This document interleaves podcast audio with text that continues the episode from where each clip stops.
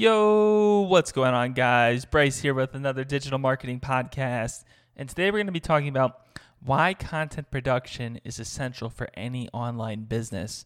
So, when I'm talking about content, I'm talking about YouTube videos, I'm talking about blog posts, I'm talking about images for you, for you to use on Instagram, or even just the descriptions that you're using on Instagram, creating unique reels for your Instagram stories doing some live video streaming, maybe on YouTube or on Facebook Live, whatever it might be.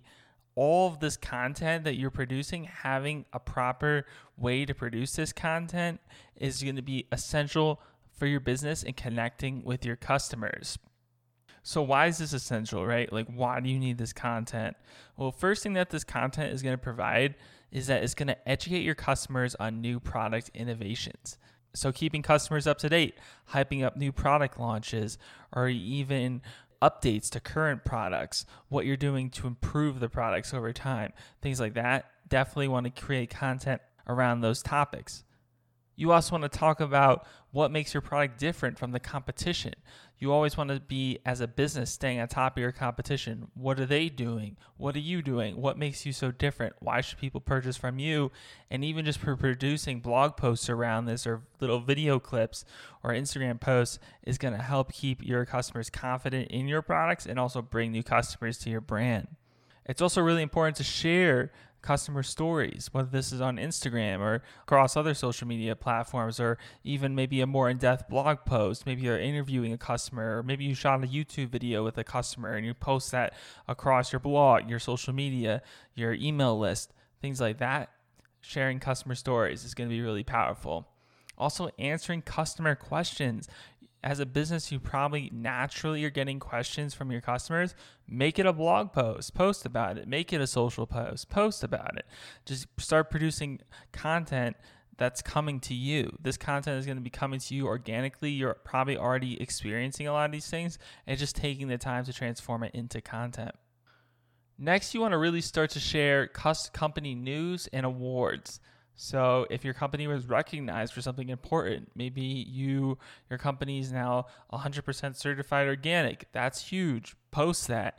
Maybe you won won some sort of industry award. Post that. Maybe your company just got a huge new round of funding. That's news, right?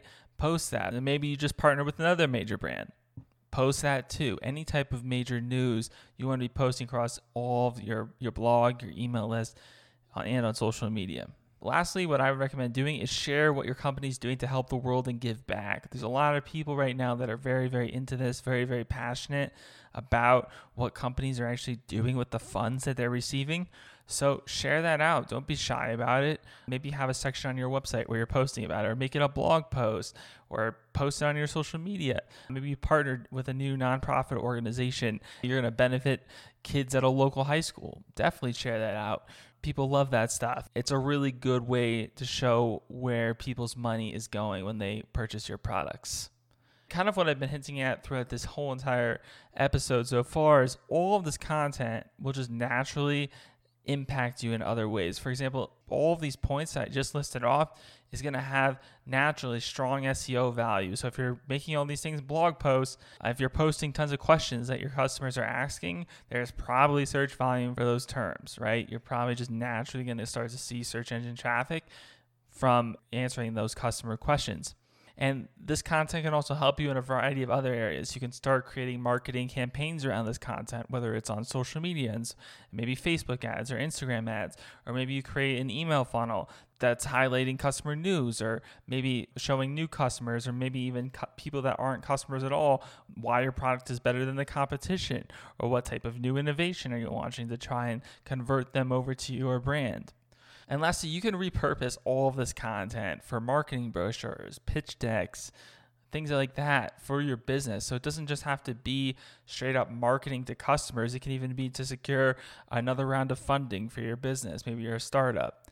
By you documenting everything that you're doing, and the key here is documenting, you're documenting and then producing content around everything that your business is doing you're saving everything. You're naturally producing all this stuff, and then that gives you a library that you can pull from. Oh, I want that blog post. Oh, I want that image. Oh, that video would be really great to show.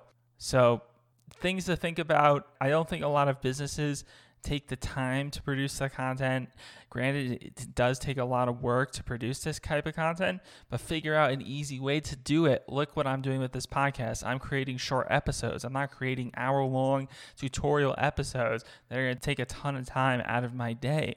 I'm producing short little snippets of information. And the goal was to eventually build this podcast up to where I am producing hour episodes. Maybe it's a really in depth interview even if you can't get to all the content suggestions that I mentioned in this episode, I would encourage you to take action on one of them and just give it a go. Try it out. Maybe pr- start producing one FAQ blog a week for your company and see what type of results it drives over the next three to six months.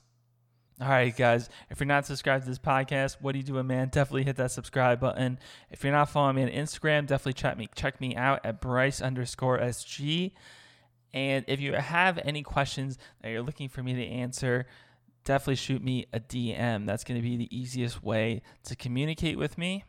And if you're listening to the podcast on iTunes, I'd really, really appreciate if you drop me a review. It helps out the podcast a ton. And I'll see you guys next time.